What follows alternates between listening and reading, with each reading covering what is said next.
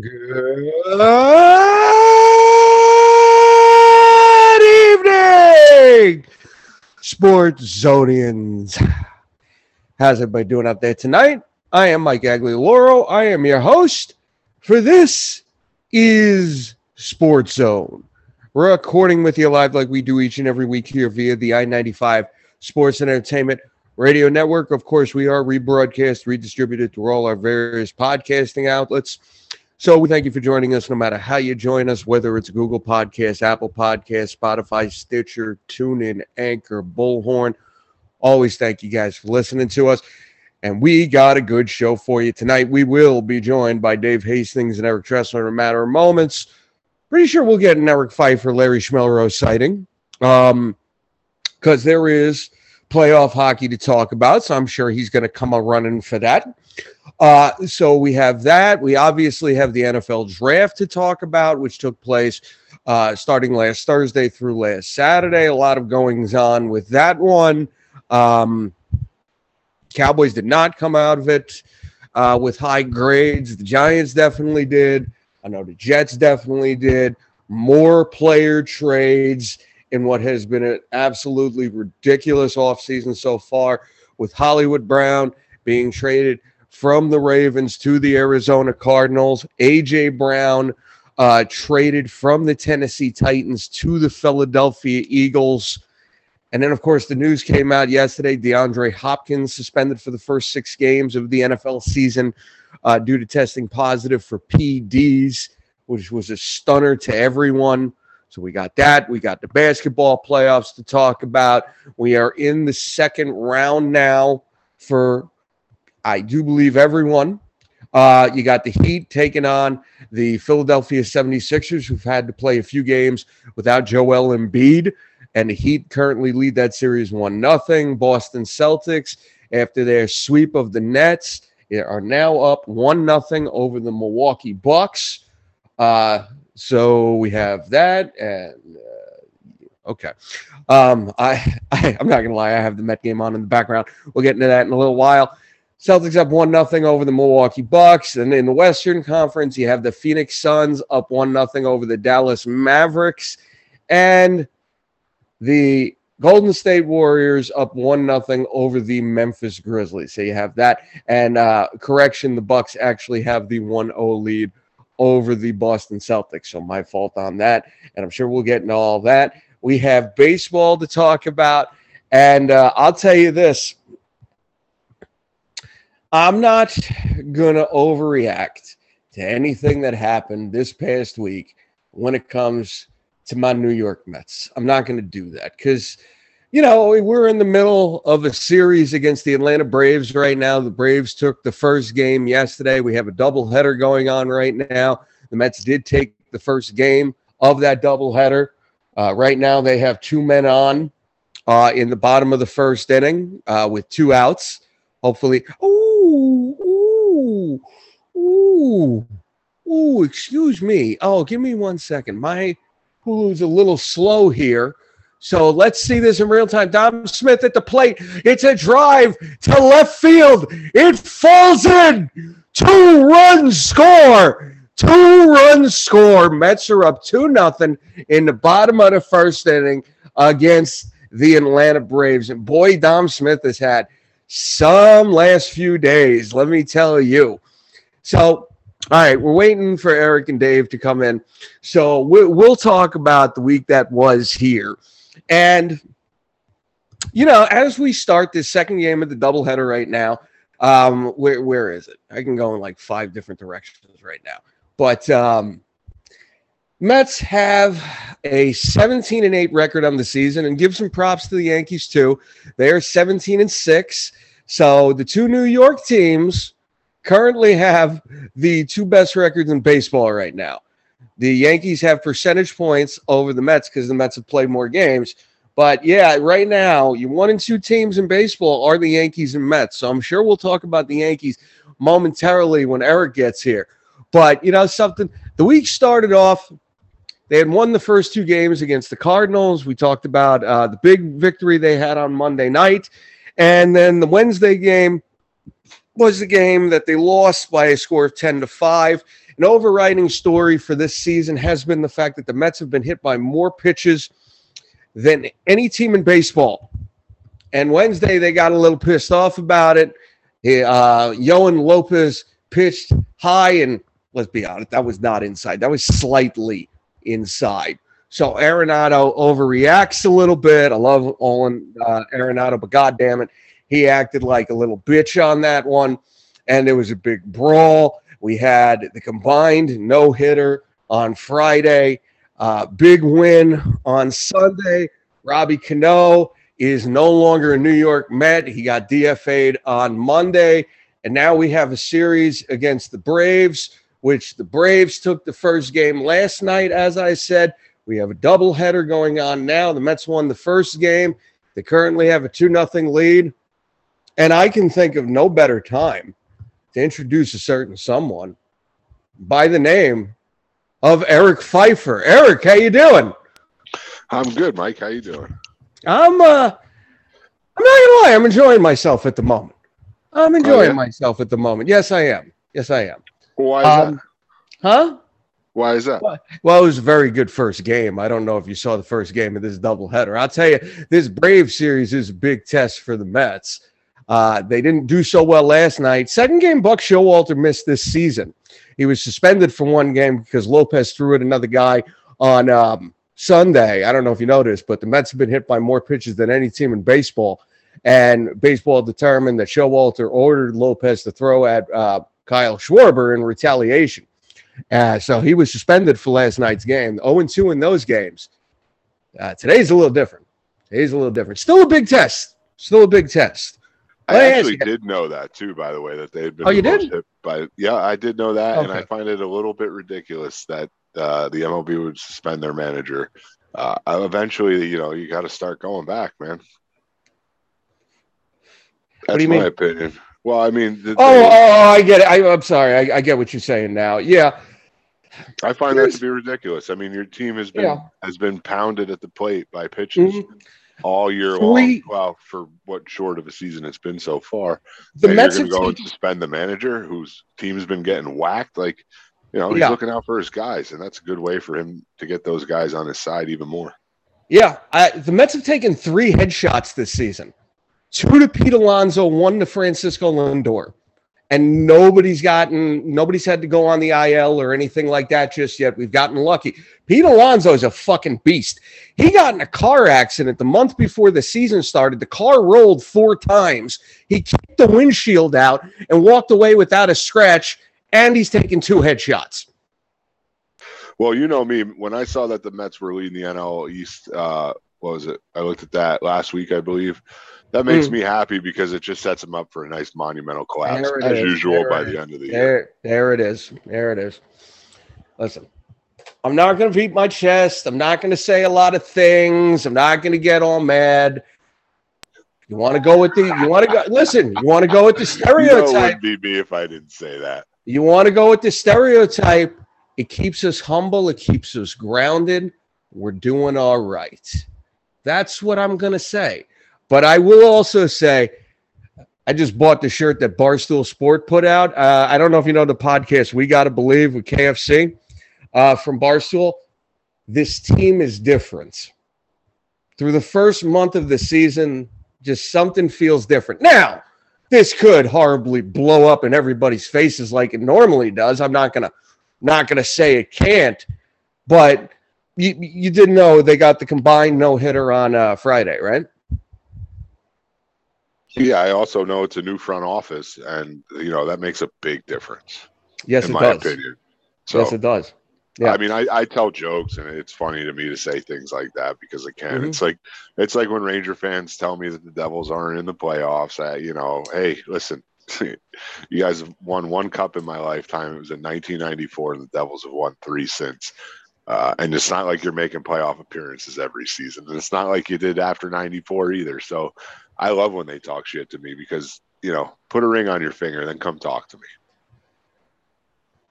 You guys have one year three after the Rangers won their one. I'll give you that. And that's all I'm going to say about that. I could throw something else in there. I'm going to keep this classy though, but that's okay. Um, but anyway, going back to what I was saying, and you're absolutely right. New front office makes all the difference in the world. Buck Showalter being the Mets manager, having an adult in the clubhouse for the first time in five years is awesome. And Showalter has been everything I could have hoped for and more, in my opinion. But to go back, you did see the um the combined no hitter on Friday, right? Or at least you heard not, about it. I did not. Well, you heard about it, right? Yes. Yeah, yeah. I, I, was moving Friday. Um, it's been mm-hmm. a wild weekend. Actually, my family, my son, my wife, and myself, all three of us have COVID right now.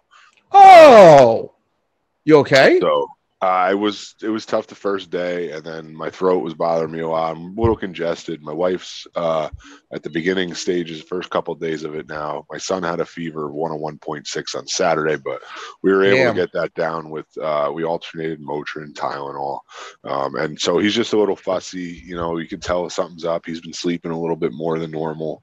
Um, mm. You know, a little tired, a little fussy, but everybody seems to be on the up and up. So my wife's a little sick, but she she's still unpacking and battling through it. She's a tough one. Hey, all the best, man. Hope hope you guys are all okay. Hope you guys are okay, man.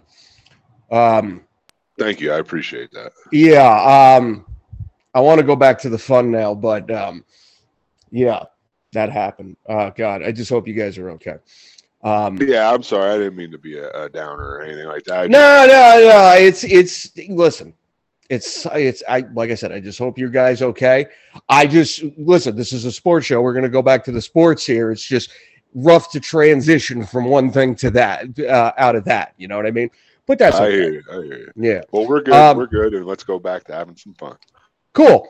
Uh, what I wanted to bring up about the combined no hitter on Friday is I think you know it's funny. Combined no hitters in baseball don't get the same amount of clout as the solo no hitter. Some people could say maybe they don't count as much. I think it's a perfect statement by this team because this has been a total team effort so far.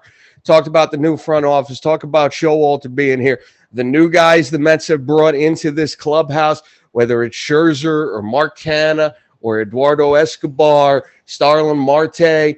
Uh, Travis Jankowski, who's been a journeyman player, has provided some serious spark off the bench and was very good in the first game of this doubleheader today against the Braves. It's been an entire team effort. Chris Bassitt has been very good. So the fact that five guys combined for that no hitter, I just, I just think it's a perfect microcosm of what this team has been this year because everybody is contributing. And if you don't contribute, like Robinson Cano, you, you're shown the door. Beautiful. Well, and I think uh, combined no hitters and things of that nature are going to start to become the norm in baseball as guys start yeah. to worry a lot more about pitch count. Uh, not that com- not that com- no hitters are going to be the norm, but what I mean is like a combined. Yeah, no, I, I yeah, I get what you one saying. guy throwing a no no, um, mm-hmm. as as they are a little bit more aware or worried about pitch count these days, pulling guys after a certain number. We're not going to see as many full perfect games as we used to. Well, to kind of go on that thread, if you think about it, with the rise of analytics and you know uh, managers and front offices worrying about the pitch count, I'm actually kind of surprised we haven't seen more combined no hitters over the last two or three years. Truthfully, so I don't disagree with you. I'm just surprised we haven't seen more recently. Yeah. Yeah, I hear that. Uh, yep. All right. I think um, I think we can move off of baseball for a little while. I was doing my normal stretching thing, waiting for everybody to show up here. So that's why we kind of started down that tread. Uh, I will say Mets are up two to nothing. It's top of the second inning against the Braves. You guys got two men on. You just made your second out, though. So uh, Carrasco's pitching for us tonight. If anybody's been shaky, he's he was good his first three times out. He got killed last week. So, and it's uh, the Braves. Tough start to the year for the Braves too. Yeah, I saw. they haven't been lighting the world on fire, you know. I saw a stat yesterday that kind of blew my mind. You guys finished the month of April 10 and 12, and supposedly you were playing the weakest strength of schedule in baseball, whereas the Mets what was it 15 7 15 6 whatever their record was and they supposedly had the fifth toughest strength of schedule in baseball that's strange to me that is very strange Well, yeah, and we all know. I mean, even shortened season or not, we all know baseball is about the long haul. Mhm. um, and being playing playing the right kind of baseball in September and October um, is what's important. yeah and that's why i will continue to say the new york mets we're doing all right we're doing all right that's all i'm go- that's all i got to say um all right i think with that would you like to start off with some hockey Uh, yeah, I mean, we had. Um, if you'd like, I can get Larry. He's also Oh. got the vid. Well, I Uh, got to let Eric in the chat first. I was looking at the other screen, and I guess he's been waiting. So let me let him in. I don't want him being mad. He's here, ladies and gentlemen. Eric, I apologize. I was looking at the other screen. Eric Tressler is here tonight. Eric, how you doing? Uh, I've had better days and better weeks and better months and better years. Oh Ugh. boy. Anyway, Well, well, let's have a little fun here tonight. Eric, uh, excuse me, Fife. Now, Eric, and now the now the other Eric is here, so I have to go back to calling you Fife. Fife, yes. Why don't you go get Larry Schmelrose? well, before he gets Schmelrose, actually, he'd probably be interested. I'm actually uh, also I'm kind of co at a function, a different function I'd almost forgotten about today.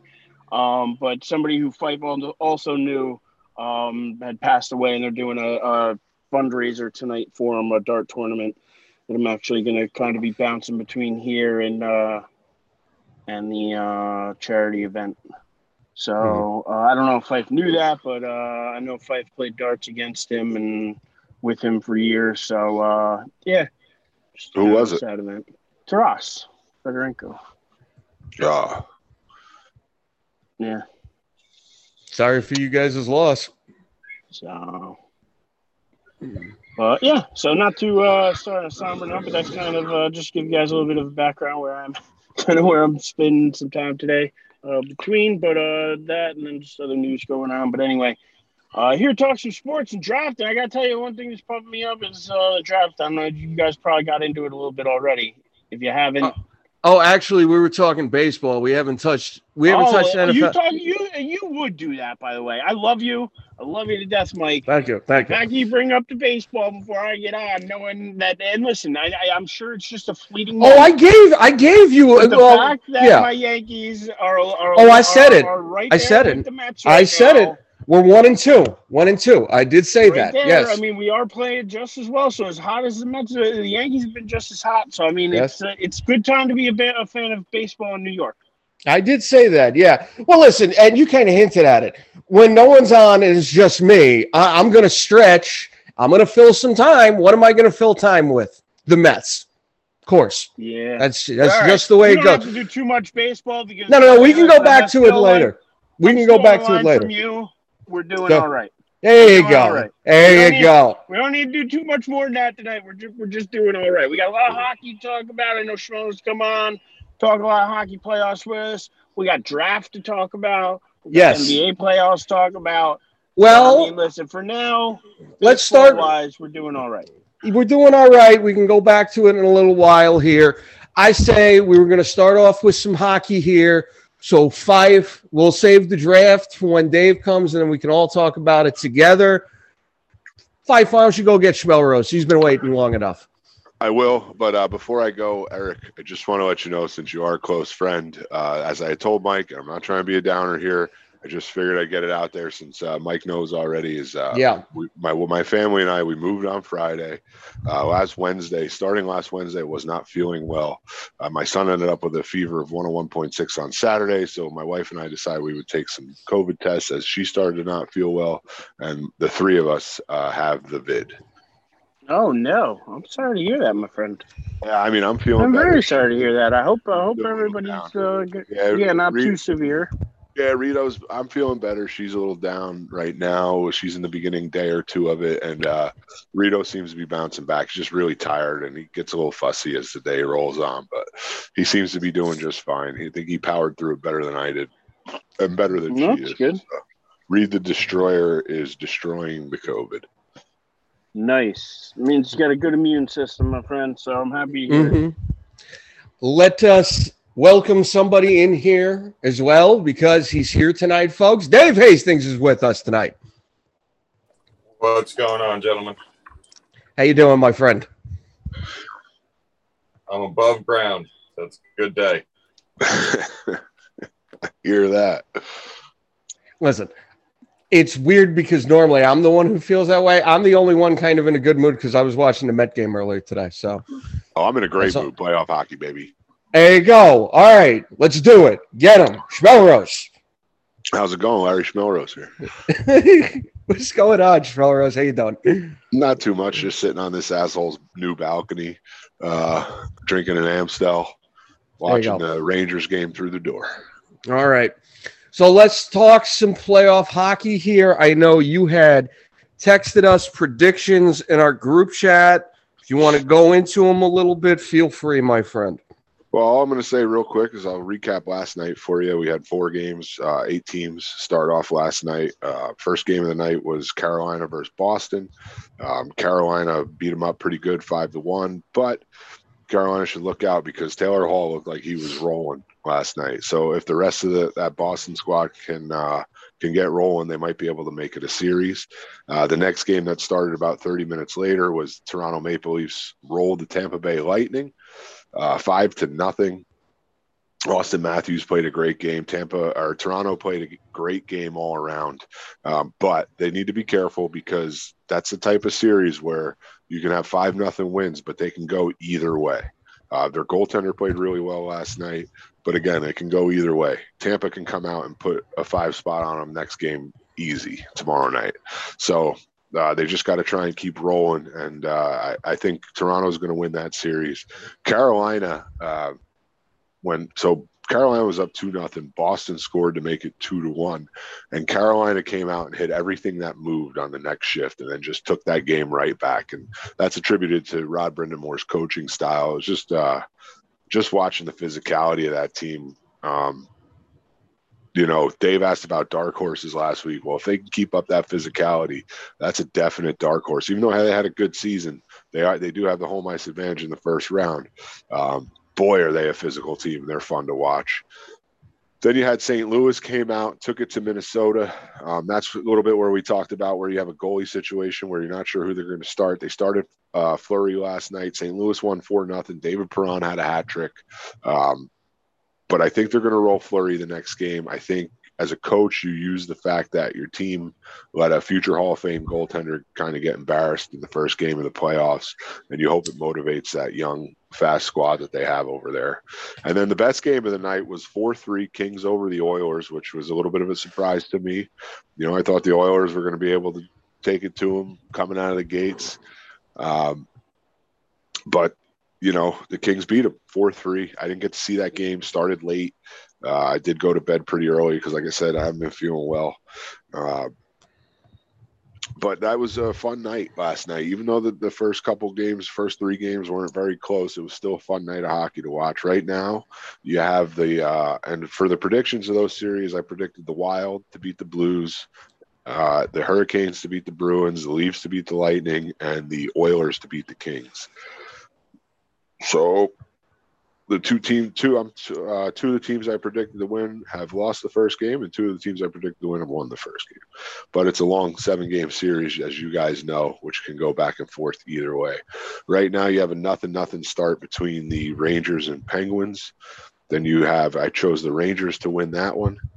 Uh, I'm thinking six games. And then you have at 7:30 today, you have the Capitals against the Panthers.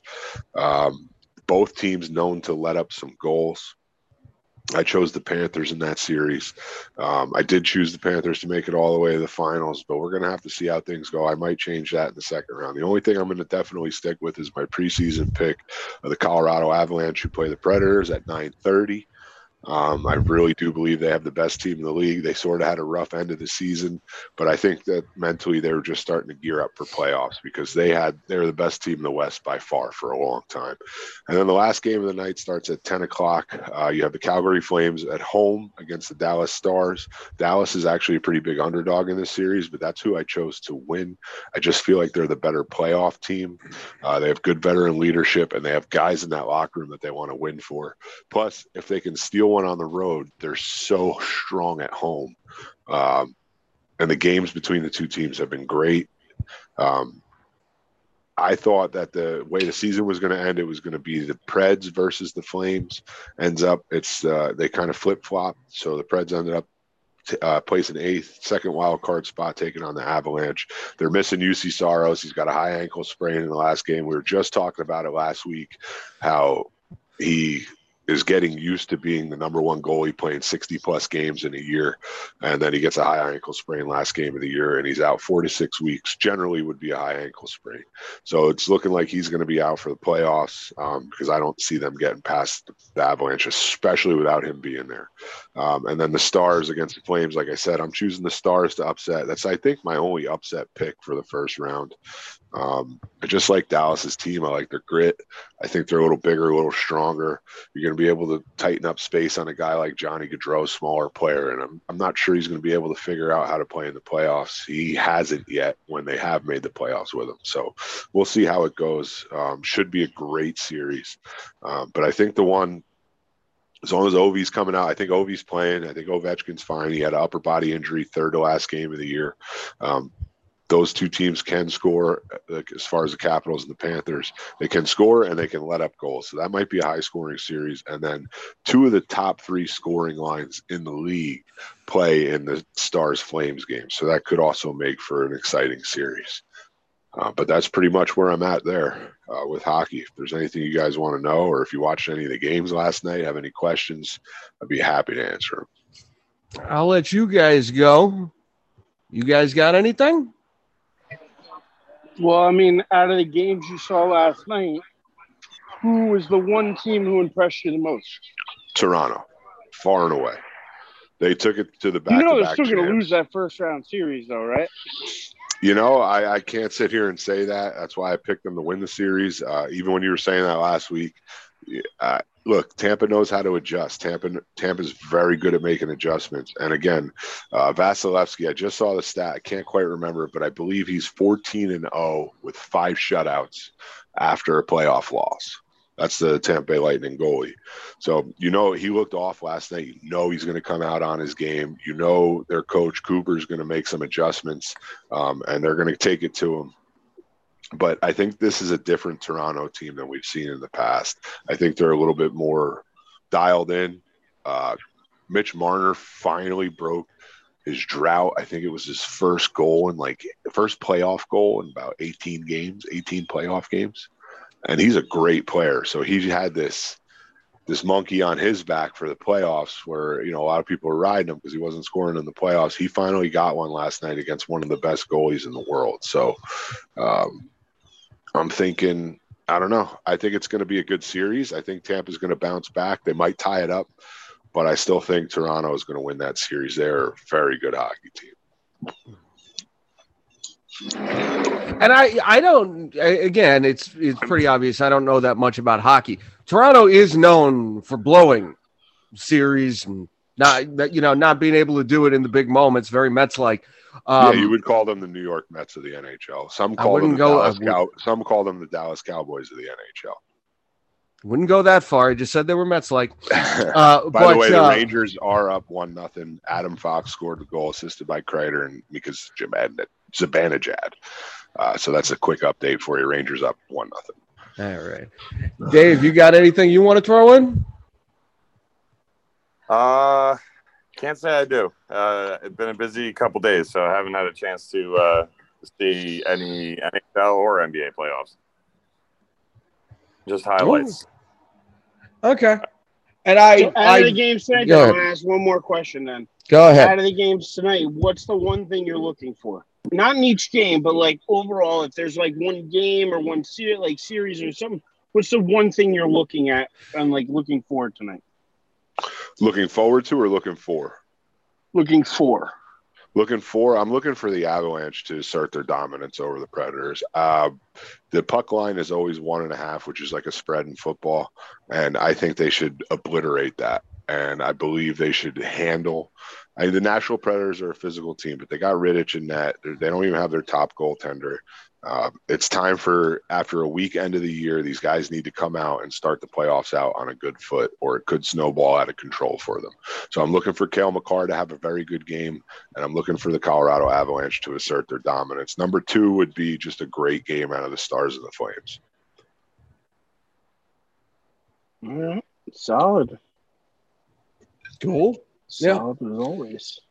So I no, don't. Yeah, I'm uh I'm pumped up. I'm excited for some Ranger hockey and some Ranger playoff hockey. So I'm uh one nothing. Let's keep it going. Hopefully. Yeah. So, I don't really. Yeah. I was having I trouble unmuting myself. Sorry, Mike. I didn't want to interrupt you again. I was trying to unmute so bad.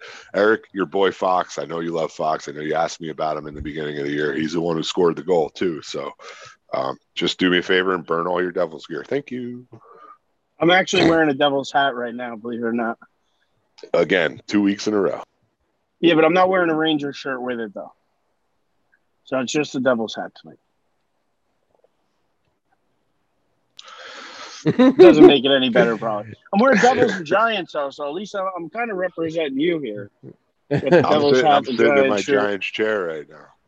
Nice. See, I knew it. I had a feeling. Channeling the energy.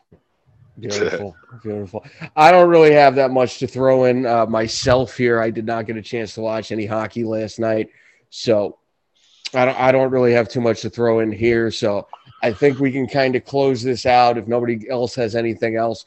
Schmelrose, do you have anything else you'd like to throw in though? Nope. Let's let's play hockey, baby. Let's play some hockey. Yes. Um, all right. I think with that, let's move on to some NFL uh, draft talk. There was a lot that happened, not just the draft. You had some trades happening in the draft. And then the news yesterday DeAndre Hopkins getting suspended. Uh, but before we start on this, Schmelrose, you want to stay for this or you want to let Fife back in?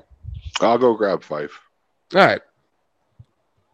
There you Well, he's So, grabbing Fife's Fife. I'm going to tell you that I think me and Fife are going to be on the same page here, and I don't think either of us are on that. I, I think this is probably the best Giants draft I can remember in a long time. Like I, I, I'm trying to remember in recent memory of a draft that I came out of it, especially in the first round and with our early picks, feeling as good as I feel with our early picks. Although I don't do- love our second round pick, I don't agree with our second round pick, but everything pretty much other than that second round pick, I'm pretty good with. I do want to point out something. You were a little nervous after that first pick the Giants made when they made uh, I, they I, went to I thought they defensive were end. something stupid, and then you know they could easily flip that. Now, now, now, listen, I didn't hate Thibodeaux because I was like, listen, he's still one of the top two or three pass rushers in this draft. Some people had him number one overall. The only thing I don't like of what I've heard about him so far is that he is a like kind of an attention driven person who Oh. craves it and that's why he kind of picked when he went to Oregon when he went to college he chose Oregon to be closer to Phil Knight and Nike like he's Huh. he, that's something he cares about so the fact that he got drafted by New York I think it incentivizes him because if he is looking to market himself and he is looking for that other income to come in from marketing a, a million products and everything everywhere New York is still the greatest city in the world to do that in. So if he comes to New York, and especially if he plays well early in his career, he's gonna make a shit ton of money. Also, like uh, you know, the rest of his life. you know what I mean? So. Mhm. Uh, yeah, that's kind of the way I look at it. So I think he could be motivated to come here and actually do well. Then I looked at the other side of it. When you look at it, and it was still like, okay, well, none of the other top guys are going off the board yet as far as linemen. So I knew that we were going to end up with either Cross or Neal. When we had the choice at both, I was, you guys know, I was looking for Neal. So the fact that they got Thibodeaux, who, you know, is what they need. They do need another rusher. They do need somebody who can get to the pass. So You need that in this NFL, in today's in today's NFL. And the fact that they went out and got another offensive lineman who this guy could play three different positions. He's he's going to come in ready to play almost day one. Um, and you have an improving Andrew Thomas, who I you guys know I was ready to call a bust as a number four overall pick. Really did improve a lot last year. Is doing a lot better, and uh, because of that, you know, I I look at this as I would have liked like two offensive linemen personally in the in the with our first two picks instead of Thibodeaux. I would have rather like crossed in Neal or any combination of the top couple linemen in the draft, or even the center, who I know out of Iowa was he's the only center taken in the first round. But if you look at it, center is the only position that has been drafted, I think, in the last like 50 years or whatever, that they've always gotten a second contract. Like they've always gotten a second deal. Like they they, they never just one and done in the league centers. Like you like if you get drafted in the first round as a center, it's the one position that there doesn't seem to really be a bust with. Um, so I mean, you can't really go wrong that way. So I would have liked to have seen the Giants trade back up to try to get there, or take just two linemen in the first round. Because the way I look at it, they didn't take Daniel Jones's fifth year option. Without taking Daniel Jones' fifth year option means they're leaving themselves open for the options next season. So with that, whatever they decide to do a quarterback, whether it's draft one next year or sign one or do whatever, they're going to need an offensive line to block and to build around that person. So it's the way, to be honest, the Cowboys did it and how the Cowboys got to be a better team. They built for what four or five years in a row, just drafting offensive linemen in the first round. Like they did, they, they had a good stretch there where they just kept drafting offensive linemen. Guess what? It built them a really good offensive line, mm. and it's really helped that team. So I mean, if you take kind of that model, I would have liked to have seen it applied here. Although, like I said, I don't hate the pick of Thibodeaux. I like it. I like the first round overall. Um, I like everything about it. This is the most positive I felt about the Giants. Even though I also know, as a Giant fan, this season's going to suck no matter what. This team's going to suck. So I'm going to take this one win in the draft here, and then just you know deal with the rest of this season and, and hope for better seasons in the future, building off of what I think was the start of something here with one really good draft. Mm. Fife, I'll let you chime in next. Um, I agree with him on a lot of fronts. Um, I, you know, when the Thibodeaux pick came in, I was a little iffy at, at first for the first second. But then I looked at the guy. I mean, he's a beast. He's a freak. And that's what you want as an edge rusher. You want a freak. And I think it was a very smart move because you, the way the first round was going, you had edge rushers coming off. Um, you had defense coming off. Sauce went to the to the Jets. I think you had the top three offensive tackles coming or left on the board, or three offensive linemen left on the board. And you know, you're picking one pick later. You know, you pick at five, somebody else picks six, you pick at seven. So even if they take one of the three, you have two great options at seven. I thought that was a very smart move, which to me um, just shows that maybe this management that we have now is a little bit better than what we've been looking at in the past. Not that it could get any worse than that, but um, just the, the the thought behind the picks is what impressed me the most. I also agree. Uh, round two I'm not really sure who Wan'Dale uh, Robinson. You know, I, Robinson is. You know, I don't watch a lot of Kentucky football, to be honest. So I wasn't sure about that, but I was very impressed um, with what they did in the third round, to be honest. I really do like the pick of Cordale Flott. I like a corner at LSU. The guy's a ball hawk. He finds the football.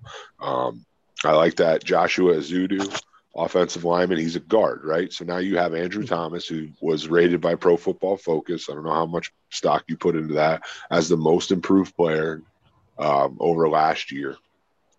Right, he's your left tackle. You're going to leave him there at left tackle because that's where he's been improving.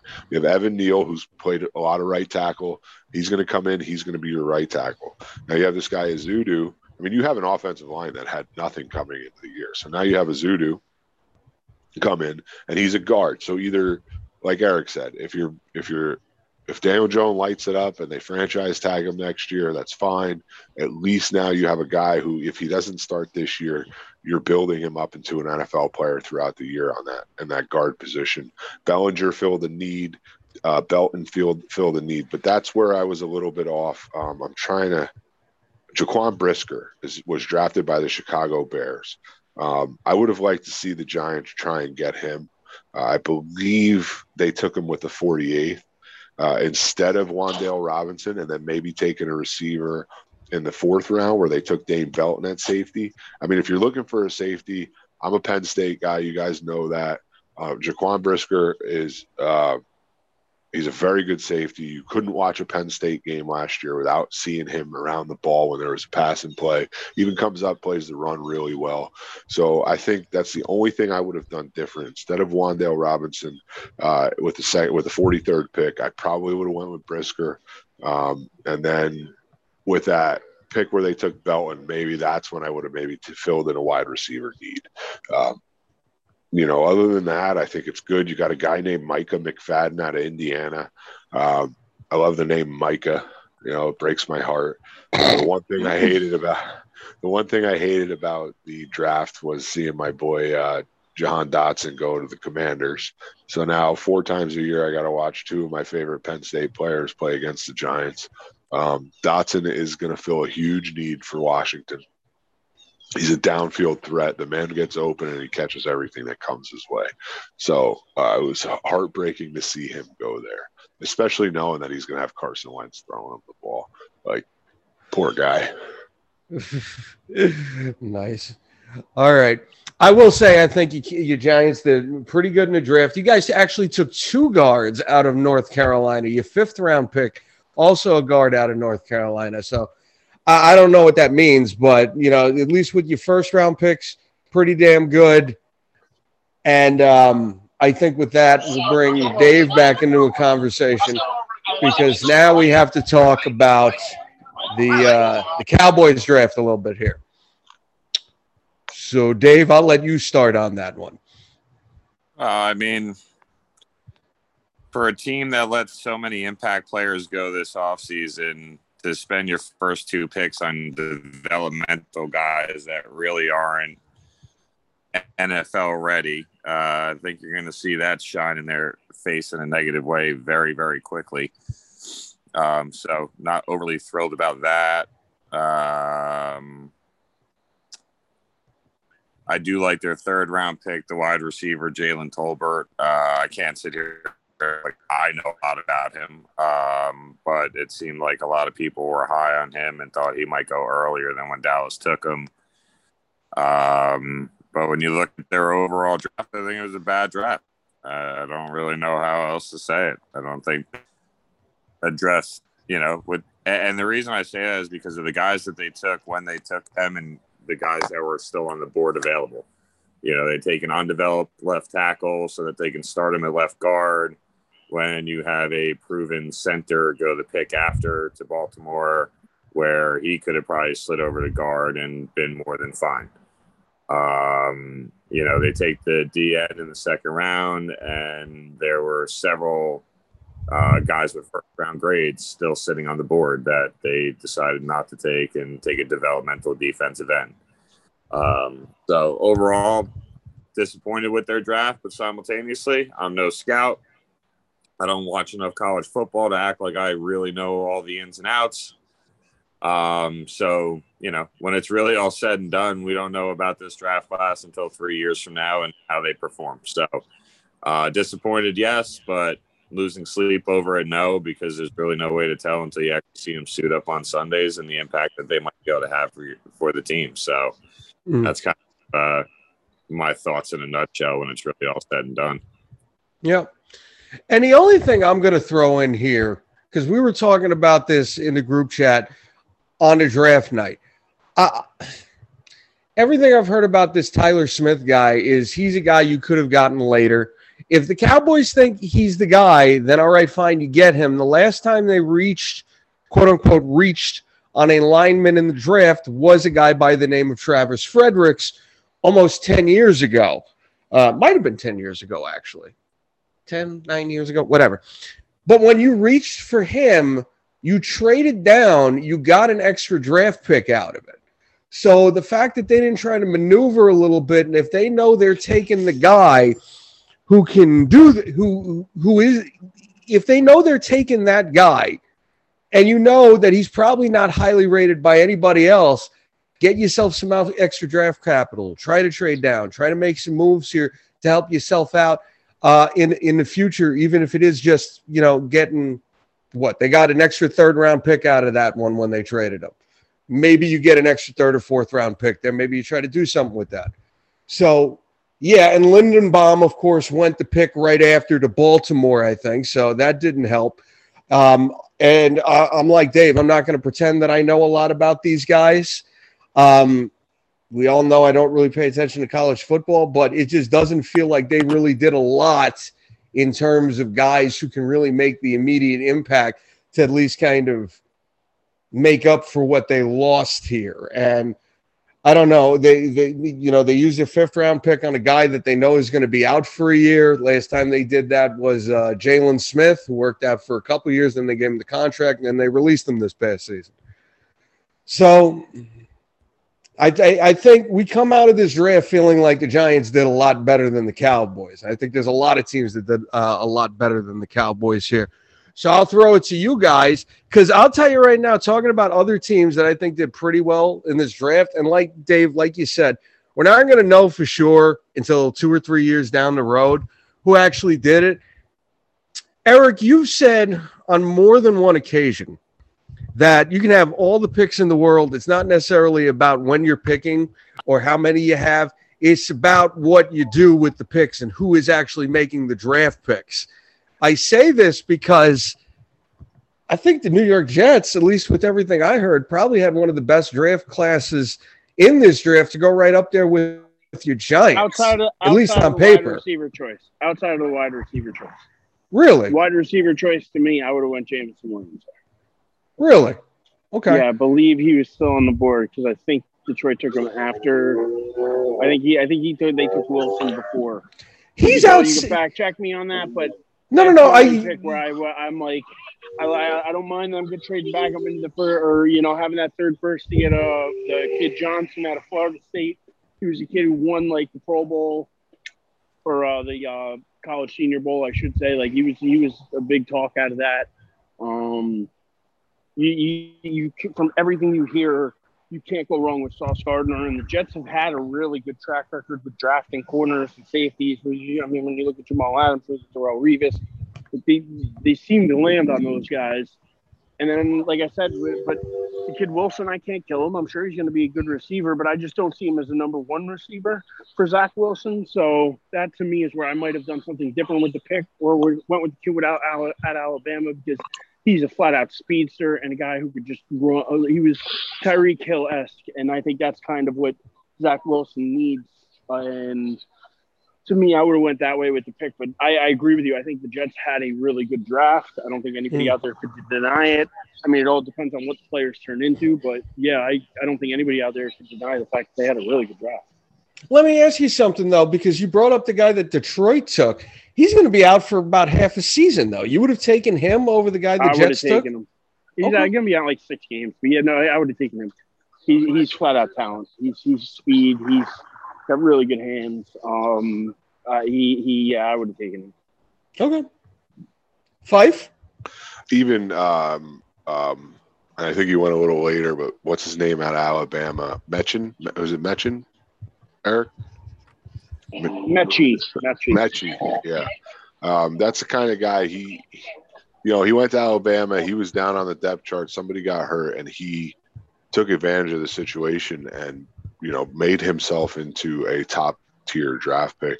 I think he was another good pick. But I think overall, I agree with everybody. The Jets had a really good draft. They filled needs with saw like they they needed help on defense very badly. Um, I think they had like bottom thirty uh, defense last year as far as all the numbers. So they got themselves an edge rusher with the 26th pick. Uh, Sauce Gardner obviously at four. I think a great pick for them was um, Breece Hall because at 36 overall, round two, they got the best running back in the draft, was as most are saying, and they also already have Michael Carter. So you give yourselves that one-two punch that you need now in the NFL. It's it can't just be a one a one-trick pony, and that's I think where the Giants and Saquon Barkley struggle is because you know everybody thinks that Saquon needs to be an every down back, but you're just running him into the ground. Like, yeah, he's a superstar, but even even the Cowboys realize that yes, Zeke is a superstar, but they needed to give him a, a break once in a while, let Pollard take the reins here and there, and I think. Um, that's something that the Giants don't realize that the Jets did realize that they're not going to be able to ride Michael Carter into the ground. He's a very good running back. I think he proved that last season. Mm-hmm. But he if you have that one two punch, you just make yourself stronger. And some guys need to be on the field. I get it. And they need to keep their legs moving and they need to, you know, helps them play better football. But at the end of the day, you're taking a pounding and you're getting beat. And you need to learn when you're in the NFL how to be able to perform when given the opportunity. Um, and I think that's where like you're going to see the Jets have more success in their run game. Even if Saquon comes back now, he's a year removed from his surgery and everything like that.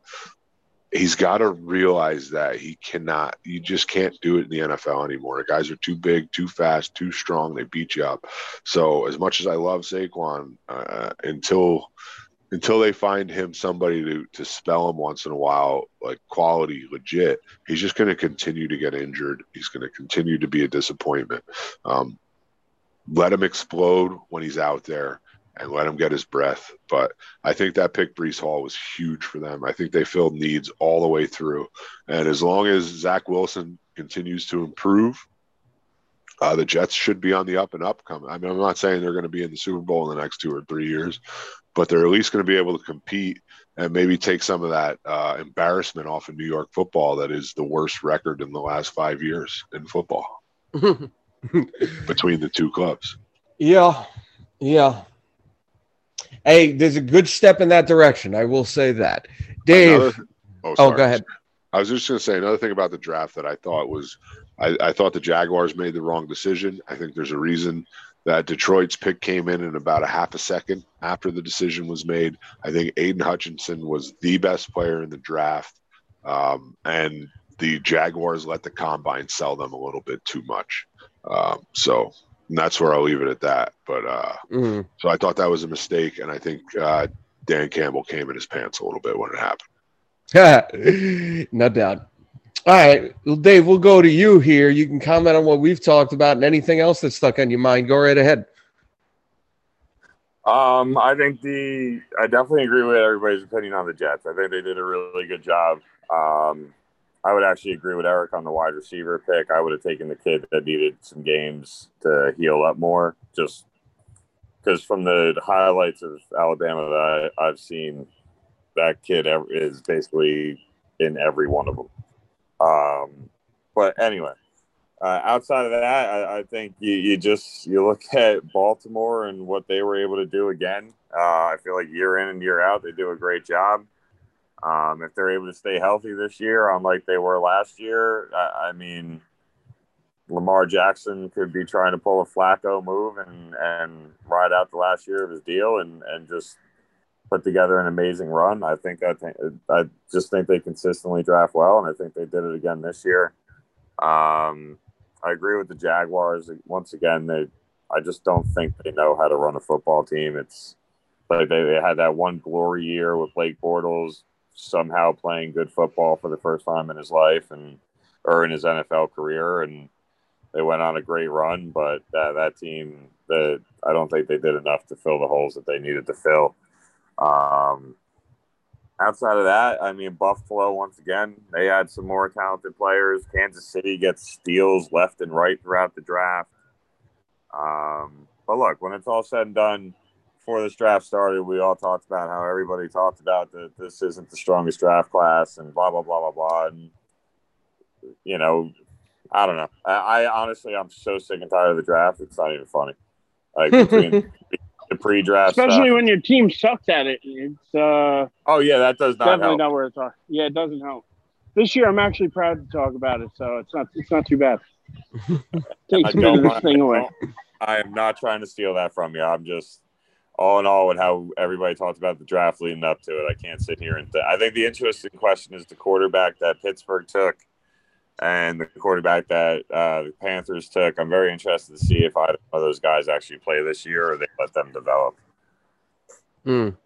That was actually one of the places I was going to go next here.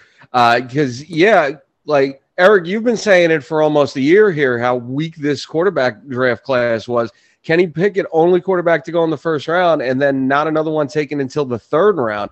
Pickett in Pittsburgh is interesting to me. I feel like that's a really good landing spot for him. Eric? That's Oh, why I did didn't say, no, no, that's why I didn't say anything. I had a feeling you were directing that to Eric. Oh, I appreciate sorry, that. You're gonna have to, Yeah. Sorry, I, I apologize. You're gonna have to repeat that real quick. Oh, okay. I was talking about Kenny Pickett. You had mentioned you've been mentioning for a year how weak this uh, quarterback draft cl- class was, and it was proven because Pickett goes bottom of the first round, not another quarterback taken until the third round. But I like the landing spot for Pickett in in Pittsburgh because I feel like if anyone can really develop someone who can come in and at least be a solid, if not spectacular quarterback for them, I think this is a great place for him. No, it's the best place it possibly could have landed. I mean, it fell to Pittsburgh. The fact that nobody else wanted a quarterback, the fact that they needed one, the fact that the kid went to Pittsburgh. He's a hometown kid. Uh, the story writes itself. Mhm. Um, the only thing he needs now is a little bit of that, you know, you know, Mike Tomlin success to come along with it, you know. Uh, but for they re- they really couldn't have landed on a better guy to get though. If they were going to Yeah. draft somebody, this was the guy to get, and uh, he fell to him. So I can't fault them for taking him. They need somebody, but it's just funny because right now he's probably coming in. They probably have three guys there with all around the same same skill set right now of Mitchell Trubisky, Kenny Pickett, and Mason Rudolph. It's almost like the Spider-Man like meme cliche of they're all pointing at each other. You know, who's who? Because they're all kind of the same. So I don't know. To me, I'm going to give the kid Pickett if he comes into training camp, plays hard, learns playbook, gets on board. I'm going to give him the opportunity because I always think the game experience is better than bench experience. Um, but at the same time, uh, it really depends on how he develops during the off season. So that's really what it comes down to. Yeah, yeah. Dave, you got anything you want to chime in? I, I, like I said, I'm just curious to see how it, how it unfolds with him and even Carolina. I mean, Sam Darnold is Sam Darnold. We know who he is. So, Yeah. you know, it's not like there's going to be, uh, there, there'll be an opportunity for, you know, that the kid drafted to take a starting role. Uh, you know, Mhm. matter of does he take it? Yeah, and I think we can kind of go there for a minute here because Matt Corral goes to Carolina, like you said. The second quarterback taken in the draft at number 74, Desmond Ridder, taken by Atlanta. And then Malik Willis drops to 86, goes to Tennessee. I don't really think any of them are bad landing spots for project quarterbacks, truthfully, because They're Matt all Ryan- bad quarterbacks, though. That's the they're all problem. bad They're quarterbacks. all- all right. But yeah, they're all developmental projects that need some work. It could be this, and their floor is here, but their ceiling is there. But mm, it- to me, it just it- it's too much risk and not enough reward with these guys. And that's why they didn't go in the first round. That's why nobody traded up to get them. So I think a lot of people realize these aren't franchise quarterbacks. But I think taking those three guys in the third round when you have guys like, I mean, definitely not Carolina, but, you know, Matt Ryan in Atlanta, you get at least one more year out of him. Tennessee is at least going to ride with Tannehill for a little while. They can at least develop them and they don't have to force them in right away. Well, Matt Ryan's in in Indy right now, and Marcus Mariota is their starting Wow. Okay. Wow. All right. Yeah, that was fuck up. Yeah. That's It's right. been a, It it's happens. been a It's been a weird offseason. really strange offseason. Yeah. All right. Mariota. Well, it's still the, the same principle. Mariota is going to be the guy starting this year. Yep. Yeah. Thank you for that Why, though? correction. I would I wouldn't, you know what would why waste time with Mariota? Why waste time with with guys that you know aren't going to be the real deal? To me, I mean, somebody's going to make a play for Baker Mayfield. Now, granted, he may not be a franchise quarterback either or anybody. He's better than any of the guys drafted this year, though. Somebody's going to make a move for him and get him before the before the season starts. Um, either that or there's some weird story out there none of us know yet, and who's been blackballed for one reason or another. Um, So it's, it's one or the other at this point. Mm. But he's better than every every guy drafted. So I look at some of these teams, and you know, if I'm Carolina, to me, what's the difference in starting Sam Darnold or starting, you know, this this rookie? You know, or you know, what's the difference between so? I, I, to me, I'm taking a shot with the rookies. Try and get them ready during training camp. Give them the first team reps. Get them ready. Get them in the playbook early. And if you got somebody, they're going to turn into something. If you don't, you'll know soon enough too. Hmm. So, I think Personally- you give, you give these kids two years, and then that's it. And then you either know what you got, or, or you move on. Go ahead, Fife. Uh, personally, I think a good landing spot for Baker would be uh, Seattle. Um, Yeah. I just feel like they have a couple receivers there, you know, unless I've missed something. They're Um, getting rid of Metcalf. I'm telling you. I think I think Metcalf's going to be on the move. That would be, that would be, uh, you know, we'll see. If you don't do a pre-draft, then you're really writing off next season. That's fair. I think That's- I think the important draft is next year's draft. That's where I'm going to disagree. I think they're looking to unload whatever they can for DK. They didn't want shit from this year's draft. They didn't want people's first round picks this year. They want people's Right. first round picks next year. Interesting. All right. Um, well, we, I don't know if anybody's got any thoughts. The two big trades that went down. Obviously, there were a lot of trades in the first round, but you have Hollywood Brown going from the Ravens to Arizona, and then the news coming out yesterday that DeAndre Hopkins is going to be suspended for six games because he tested positive for PEDs. And then you also had AJ Brown getting traded from the Titans to the Philadelphia Eagles. The Brown I'm one, on I, both of these. I'm gonna be honest, not to interject, but I'm I, I got to me both of these like I can care less about the move with the Ravens and trading away Hollywood Brown to get a low first round pick than just draft another guy that you know I, it's stupid. I don't know, just not me. And then to talk about another guy with PEDs and to hear his lame ass apology of oh I'm so careful about what I put in my body and I'm gonna have to go back and look with my trainers and see what could have possibly done this and he's going to get to the bottom bullshit. of it. yeah, we're all gonna get to the bottom. of it. How about you just fucking fess up? You took something you shouldn't have fucking taken. You're sorry. You'll sit out and you'll fucking see us in six weeks. Uh, you know, I'm just tired of bullshit. Stop bullshit. Just fucking hit us with the honesty and be done with the bullshit. That's the way I feel on my on those two topics. I'll let everybody else. Go ahead, Dave. Well, I mean, me, the Hollywood Browns trade to Baltimore, I think it kind of lets you know that uh, Arizona probably already knew about bench coming.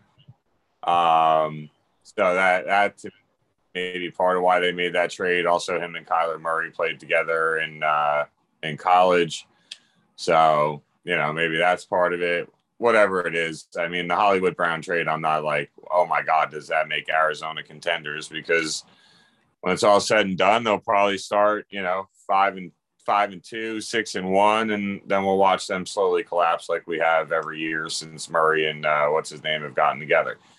Um, the AJ Brown trade for Philly, though, I thought that was a big trade by Philly. I think it lets you know that they're they're basically saying that you know if uh, Hurts can't do it this year, then Hurts ain't going to be able to do it any other year, and that that's what that trade tells me. Um, I think they know that Dallas got worse, and they, they have the ability to be able to win the division this year. Um, and, and I think that was an aggressive move, and I I genuinely respect it. I think AJ Brown's a really good wide receiver, and if he could put up the stats he put up with Ryan Tannehill, there's no reason to think he can't have a good season with you know Jalen Hurts as his quarterback. So um, I thought that was a really good trade. The Hollywood Brown trade again wasn't overly swung either way. Um, and the the D Hop news, I, I'm with Eric. I really, I just don't give a shit. Like, dude's fi- dude's suspended. He tried to beat the system. He got caught. Let's move on. Like to me, it doesn't career or how people look at him when you know Hall of Fame voting comes or any of that stuff. So that's that's really kind of all that matters. I mean, I, I'll say this. That I'm going to get to the bottom of this. That's the one where I'm just kind of like, what, what are you getting to the bottom to? This is not a murder mystery here. What are we, what are we talking about? You took something. All right, come on, it's just that simple. And I, I'm with you guys. The Brown one, uh, excuse me, the Hollywood Brown one didn't exactly move the needle to me. The AJ Brown one, I think, is interesting. Does anybody look at him as a top 10 wide receiver in the NFL? with the right quarterback. Do we think Jalen Hurts is that right quarterback, though? No. Yeah. Yeah, yeah. And I mean, I explained it to you guys in the group chat. I thought the reason he's the right quarterback is because you have him on a rookie deal.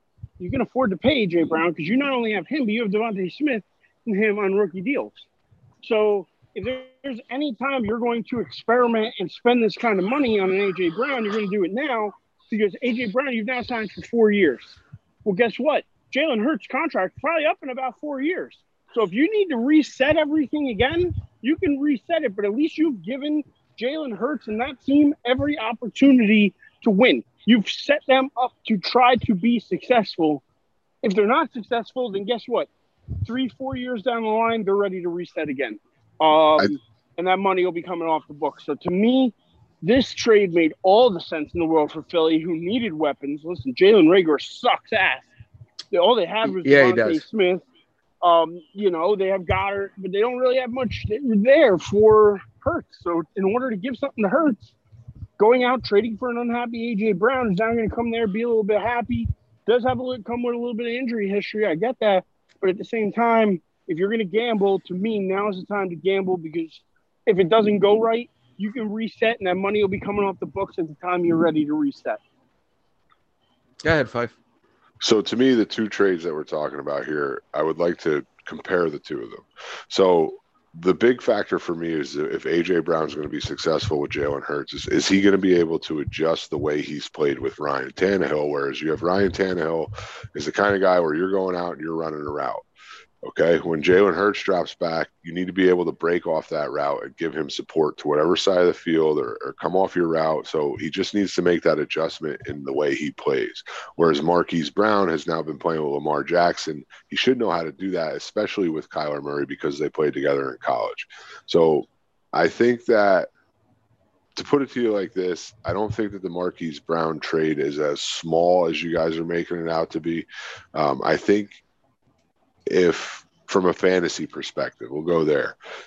If he's sitting there on the 10th round and I need a wide receiver to fill out my bench or to maybe be my number three, that's a guy I'm think I'm taking a chance on because of the history there and because he probably knows how to play with him. He knows where to go on the field to give him an opportunity to throw him the ball, having played with him in the past and having played with a guy like Lamar Jackson. So that's to compare the two is is AJ Brown going to be able to adjust off of that with an immobile guy like Tannehill for the last few years of his career and then be able to break off his routes, go to the proper part of the field, give Hurts a place to throw the ball. So that's going to make a big difference. But I think it was a great trade for the Eagles, like you guys said. Um, I think it makes them pretty scary on the outside.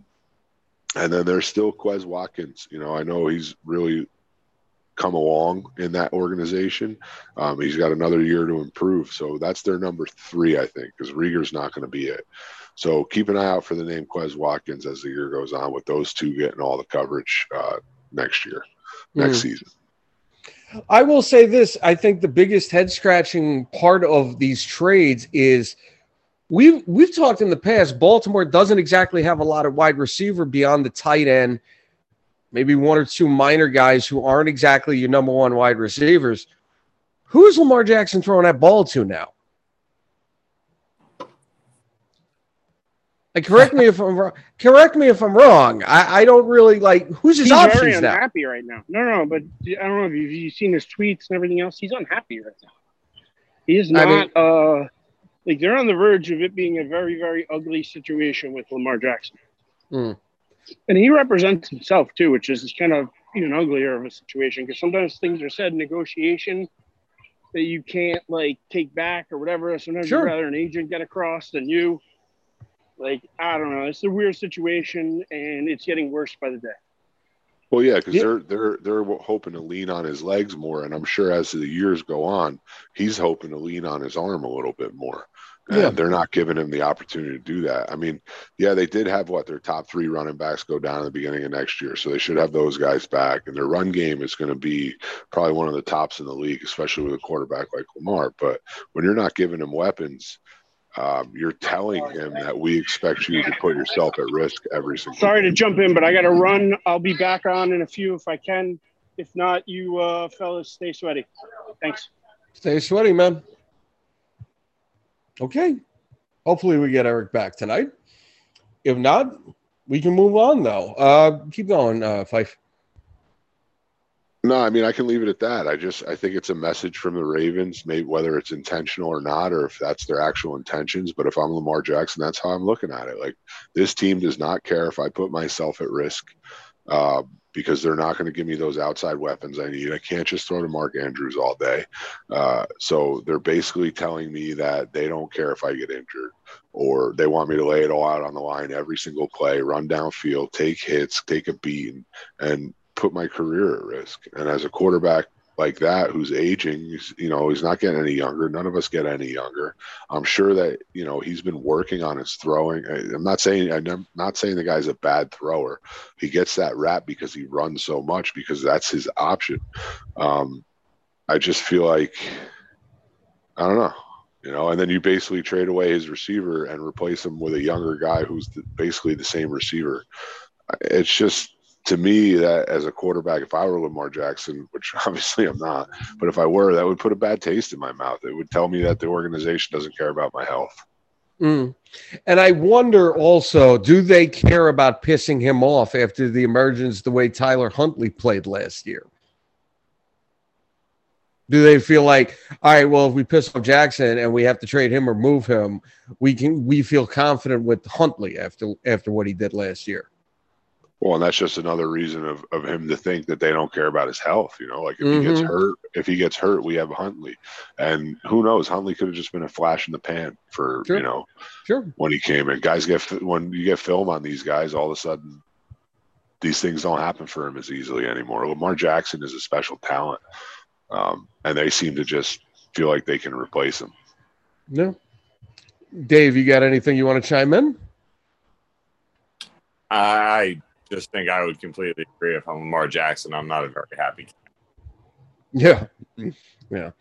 All right. Uh, do, do either of you guys got anything else football wise you'd like to throw in? Uh, I'm good. All right. I think with that, we can talk a little basketball this week here. First round series are over. We're in the semifinals now. Let's do a little rundown here. Heater up one nothing uh, on the 76ers next game is on Wednesday, and I do believe Joel Embiid is still out for that one. Uh, I think broken or- orbital bone and concussion, I believe, is what he's out with. Then Yeah. you got, the, yep, and then you got the Bucks up one nothing over the Celtics. Suns lead the Mavericks one nothing, and uh, Memphis is down one nothing to the Golden State Warriors. That game is going to be starting at nine thirty tonight. So, you got any thoughts, Dave? Well, Boston right now is up 25. Uh, Oh wow, So I think it's safe to assume that that series will be tied at 1 1. Um, the injury to Philly put a lot of pressure on James Harden, which I don't think is what Philly wanted going up a defensive te- going up against a defensive team like Miami. Um, No. So that that could really set Philly for a disappointing playoff uh, series. Um, Memphis is going to stay in there and hang with Golden State. I just don't think they have enough to beat them uh, in a seven game series. But I mean, that game basically was a one point game and came down to the final seconds of the game. So um, I think Memphis is going to be able to stay with Golden State. I just, I don't know if they have enough to, to even force a game seven, let alone win the series. Um, Dallas Phoenix should be a hell of a lot of fun to watch. Um, Devin Booker uh, going against uh, Luka um, or Chris Paul, whoever, the combination of the two of them. whichever one it is. Um, Luke is just a special talent. Um, second fastest player to break 500 points in the, their first 14 or 15 playoff games, um, only behind Jordan. So, um, dude basically average, he's basically a walking triple double. Um, so yeah, he, he's gonna he's gonna keep Dallas in that series. I just don't know if he's gonna again kind of similar to uh, Philly. I just I don't know if there's going to be enough there um, for him, you know, to be able to get through that series. Um, and then I think Boston and Milwaukee is going to end up being your best series. Um, you're going to see some similarities to some of the old school basketball we grew up with. Uh, they're just going to shoot more three pointers, but they're going to play defense and they're going to play tough and they're going to fight in the paint. And, you know, I think there's a lot of things about that series that should make it a lot of fun to watch. Uh, and I do think, even with Boston being up 25 right now, uh, I do think it's going to overall the, over the long haul that'll be your best series in the East, and then Memphis. I, mean, I think both series in the West are going to be great.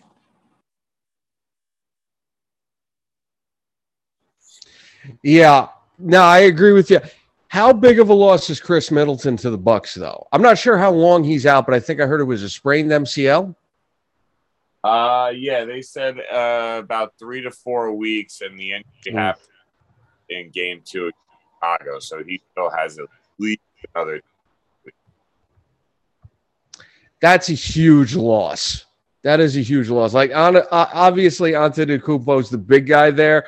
That's the running mate, though. That's that's the Pippen to his Jordan. Not saying either of them are on their level, but uh, I think I think you know what I mean on that one. To lose him, that's huge. Yeah, that was a big blow. I, I actually the main reason Chicago was able to pull off the win in Game Two um, uh, because he got hurt in game two. Uh, so I think it was one of the main reasons Chicago pulled off that win, and then Milwaukee adjusted accordingly to be able to win the series. Um, but it, it, it's really it really all boils down to can Giannis uh, hit the deep three? Um, if he can, then there, there's nobody in the league that can beat that team.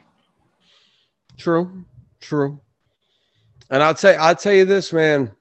Ja Morant and that Grizzlies team, it's crazy to me because I admittedly I, I don't know how many guys off the Grizzlies I could really name.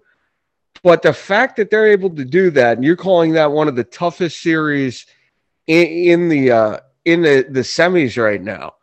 Did anybody ever think the Grizzlies would be like this this quickly? No. And considering yeah the play-in game, but 16 without your best player. Um, and all in all, when you watch that team, they're hungry, they're excited, um, and I, th- I think they're really just playing on shoulder, and and it it stops them from allowing themselves to go into any game against any opponent too confident. And as long as you go in and respect your opponent and give it your best shot, you should basically compete in any game you play in. So um, I genuinely just think that they're they're a special group of young kids that are just having fun and showing the world who they are and you know trying to get their name on the map. I told you guys weeks ago. Next year, everybody's going to know about Memphis because they're going to get a lot of prime time games. Absolutely. Somebody's got to replace the Lakers. Please. yeah. All right. Um, do you have anything else you'd like to throw in basketball wise? Um, no, not really. I mean, it's going to be interesting to see. It's nice to watch the playoffs and not know who's going to actually make the end.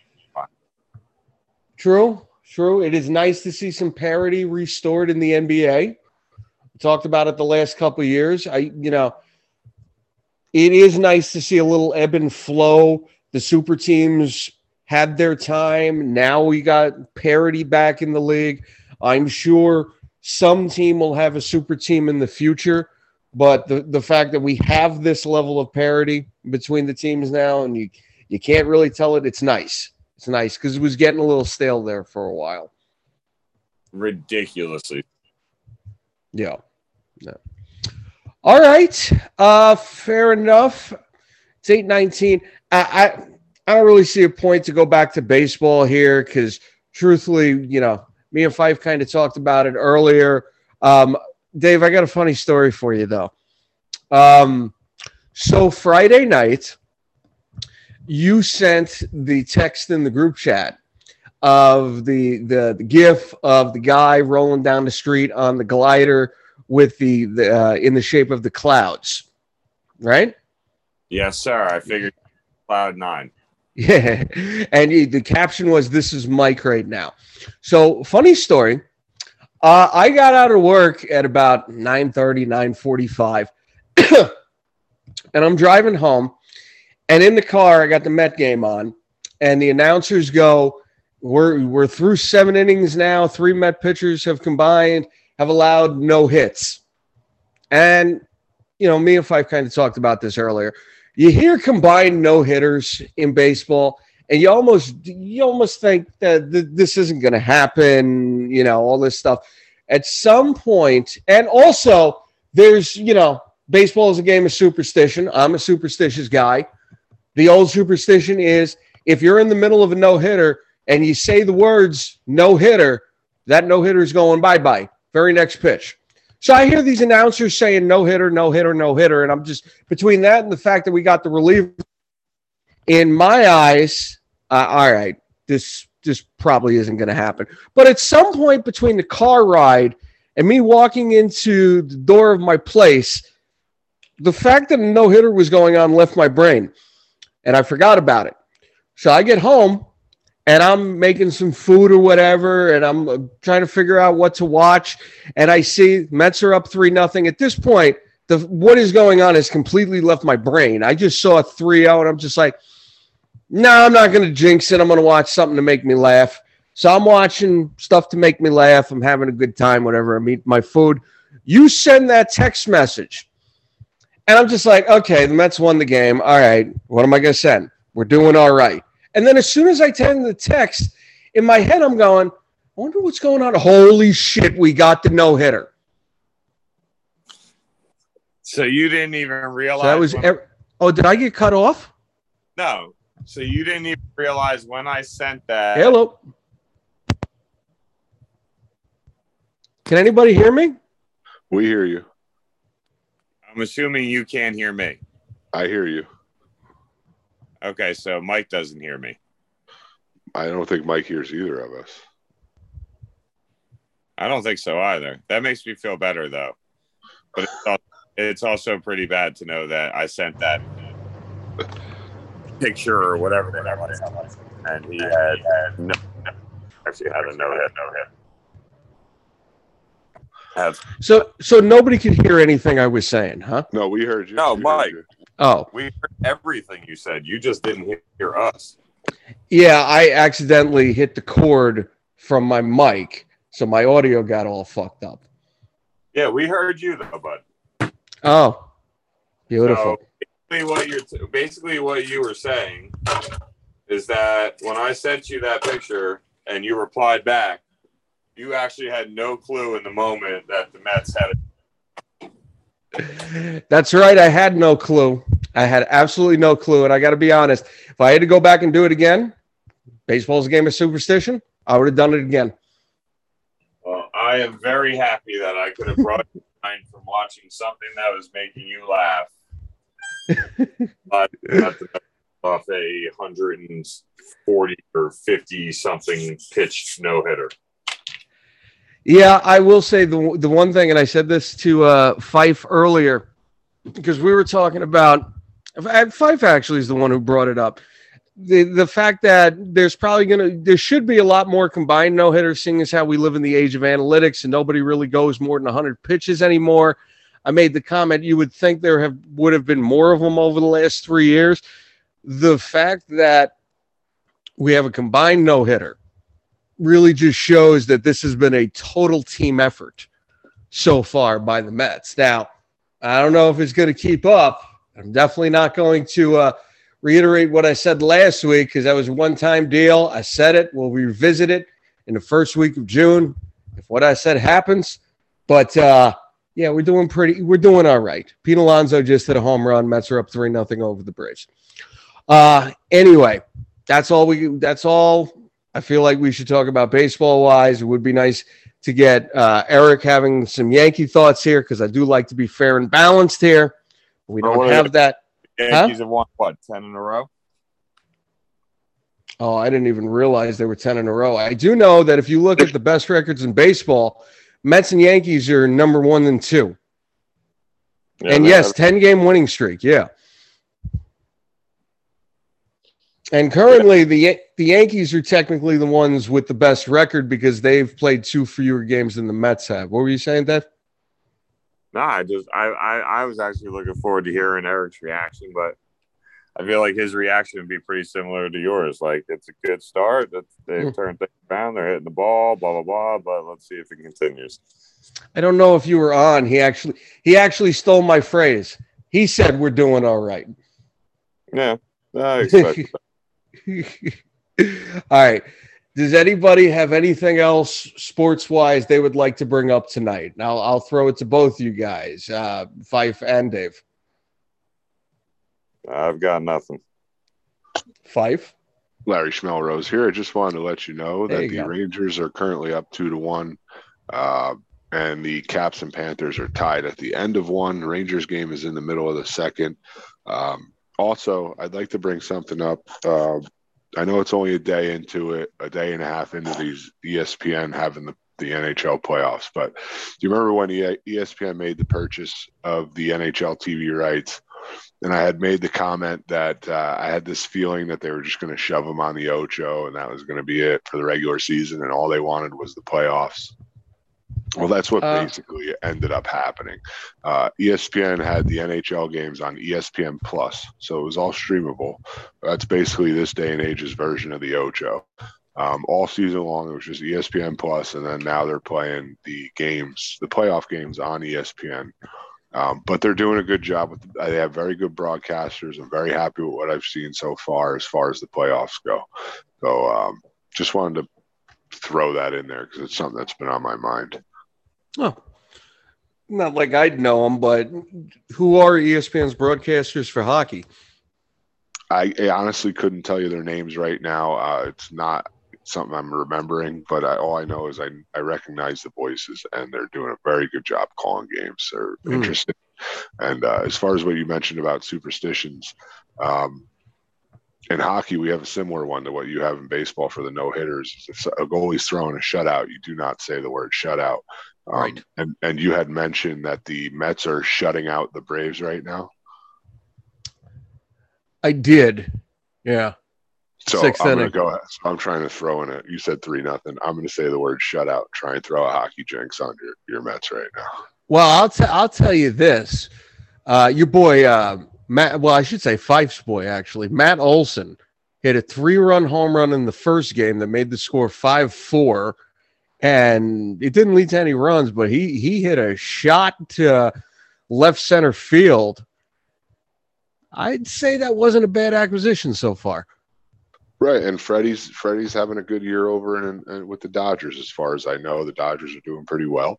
Um, and as Dodgers Braves, lineup is insane.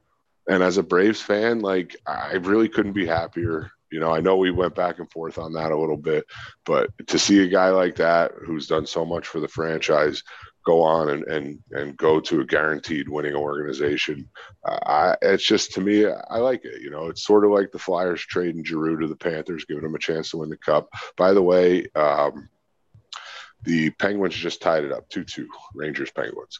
Um, so to see uh, them send him over there to have success, I, you know, it, it doesn't bother me. And to see them bring in a young guy, uh, a younger guy to pass the torch along, uh, you know, I think all in all, it was a pretty good business decision. We'll see how it plays out on the field over the long term. Yeah, I I'm not gonna say anything bad about the move because, like you said, so far it's been working out pretty good for you guys. And to get a guy who's one of the top home run hitters in baseball to replace him, yeah, I, I it's not too much I can say about it. I I always feel there's something to be said about losing the guy who was the heart and soul of your organization for as many years as Freeman has, though. And you guys have a good young team. You got a good young core. You you love Austin Riley. He's on my fantasy team. I like what he's been doing too. You got Acuna back and everything. Ozzie Albies is a defensive beast. Let me tell you that. He's made some ridiculous plays in these games. So you guys, you guys got a good team. I just, Well, I think it's a shame you guys couldn't keep him, but you got a good replacement. So I hear that, and and in my experience as a Braves fan, you know, we went from Chipper, uh, we transitioned over to Freddie, and then, like you said, my boy uh, on third base now is the new guy. So that's just that's how they do it, you know. hmm. you're sticking with that Riley over Acuna, though, huh? It's just that's the guy they're gonna. The, that's gonna be the next Chipper Freddie, is what I believe. Because I do think Acuna is a better player, truthfully. I, I agree, but I think as far as long term franchise goes, the guy that they're going to market, the guy who's going to be, you know, the brave, because there's always the brave. Like I said, Sure. Chipper to Freddie to Riley. I think that's just the way they're going to go with the organization. Hmm. We shall see. I'll tell you this, you guys, every year you manage to put out a really good pitching staff with a lot of guys who most people have never heard of before. Max Fried looked really good last night against the Mets. Kyle Wright looks really good today. Charlie Morton is freaking ageless. So you guys got that. And just so you know, we're going back to superstition here. Notice I'm not saying a bad thing about your Braves. I got that. And uh, Yeah. honestly, I think that um, I remember back a few years back, maybe even longer, when they traded away uh, Kimbrel. That was when I was most disappointed with them. Oh, that was a while back. That was like 2014. That's the, I the think. last that's the last move that I hated that they did because I felt like they they I believe they traded him for a bat and um it just that's the guy who closes out games for you. That's the guy who wins you extra games and that bat wasn't going to do it for him. So I really did hate that move when it happened back in the day. But I can't Mm. sit here and pretend like I've known every move they've made since. I just know that when they made that move, I was quite disappointed. Well, if I'm not mistaken, during the time they traded him, that was kind of during a down period for you guys. So I, if you're going through a downtime and you're trying to rebuild, a closer is kind of a vanity piece at that point. If you can get something for him, but this is the thought process. I'm not saying right or wrong. I'm just saying this is the thought process. You know what I mean? Oh, I agree with you. And it was definitely during a downtime. But I guess as a fan in the moment when it happened, you're hoping that they do something else and still keep that lights out closer on to win you a few few games that maybe uh, you wouldn't win without him. Hmm. And I remember the prospect you guys got for him. He didn't really pan out for you guys, but he was pretty highly touted at the time, Matt Wisler. Yeah, I- I- yeah. Um, like I said, you know, I just didn't see him. Like to me, the closer bro wins you games. That kid wasn't going to win you games. And what you guys wound up trading Wisler off for wound up being a pretty big piece for you guys last year. Adam Duvall, one of the outfielders, who I guess I guess he had been on your team a couple times because you guys traded for him again last season. He was one of the four outfielders you guys brought in that really helped you guys down the stretch after you lost Acuna and uh, Ozuna. So, so I'm going down a little bit of a rabbit hole here, but anyway, um, does anybody have anything else sports wise they want to bring in? Dave, um, we're just about done, right? I'm good, my man. All right. Who's looking forward to Doctor Strange this week? I'll be seeing it on Sunday. Yeah. I'm stealing your idea. Me and my mom are going to see it on Thursday. There you go. Yeah. Yeah. Fife, you don't really get into the um well, I, I've lost track if it's Fife or Schmelrose here, but you don't really get into the Marvel movies much, right? Uh, not until they. I don't uh, really go to the movies, um, Mm. especially especially since I had a kid. Like I just don't have time for it. Sure. But um, I wait till they come out on streaming services or things of that nature before I watch them. Like I haven't even gone to see the Batman, which I know isn't uh, necessarily Marvel, but um, Batman's my favorite superhero, and I have not seen the Batman yet. You have HBO Max? I do not. Oh, okay, because it's on there now. Yeah, Oh, wait even longer. Uh, if I can rent it on Prime, I'll rent it on Prime. But Gotcha. Okay. Fair enough. Then I guess that will close it out for us here tonight. Thank you to everybody for listening to us on all our various podcasting outlets Google Podcasts, Apple Podcasts, Spotify, Stitcher, TuneIn, Anchor. Once again, thank you guys for listening to us, no matter how you're listening to us. Let's do some final thoughts here. Dave Hastings. Uh, today would have been Dwayne Haskins' 25th birthday. So once again, rest him. Other than that, Fife Schmelrose, very happy to have you guys two weeks in a row. So thank you for being here. And uh, yeah, I'll catch you guys next week. Catch you next week, Dave. And let's throw let's throw Stay Sweaty in there just because Eric can't do it himself right now. So stay sweaty, everybody. Um, again, I've lost track of who's here right now, so I'm just going to say Eric Pfeiffer. uh, both of us have the same sentiment, and it is let's play hockey. there you go. All right, man. Thank you guys for being here. Thank you, everybody, for listening. I am your host, Mike Aglioloro. We will see y'all next week.